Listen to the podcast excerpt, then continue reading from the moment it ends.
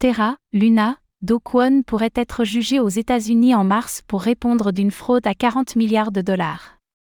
Alors que la justice monténégrine avait rejeté l'extradition de Do Kwon vers les États-Unis le mois dernier, cette affaire pourrait finalement être bientôt réglée. S'adressant à un juge du tribunal de Manhattan, l'avocat de Do Kwon a demandé à ce que le procès fixé au 29 janvier soit finalement repoussé au mois de mars prochain afin que son client soit en mesure d'y assister en personne.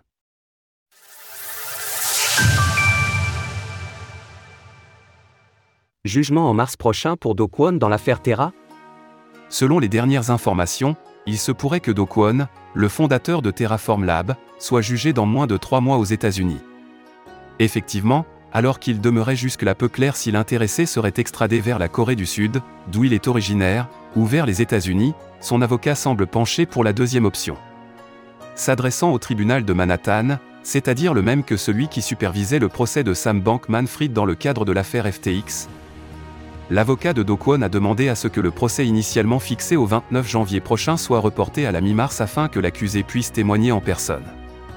Effectivement, le procès fixé à la fin du mois doit pour le moment avoir lieu sans Do Kwon, avec la présence de son entreprise Terraform Lab, désormais entre les mains de Chris Armani, l'ancien directeur technique, ainsi que de la Security and Exchange Commission, SEC.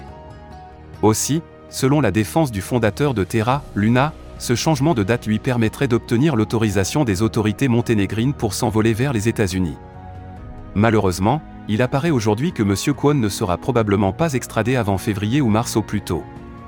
Nous comprenons que le tribunal ne puisse pas suspendre le procès indéfiniment, mais un ajournement jusqu'à la mi-mars offrirait à M. Kwon une possibilité réaliste d'y assister. Lettre de la défense de Do Kwon.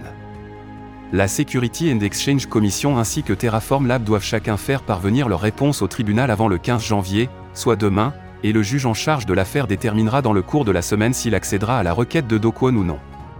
Il s'agit là en tout cas d'un revirement pour Do Kwon, qui avait précédemment annoncé qu'il souhaitait plutôt être extradé vers la Corée du Sud.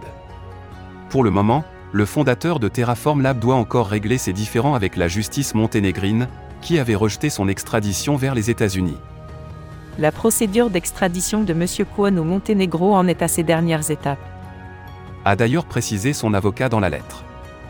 L'avocat de Do Kwon a ajouté que si le juge en charge de l'affaire refusait d'accéder à sa demande, le jury présent devra être informé que l'absence de l'accusé n'est pas de son ressort afin qu'aucun préjudice ne lui soit infligé pour ce motif.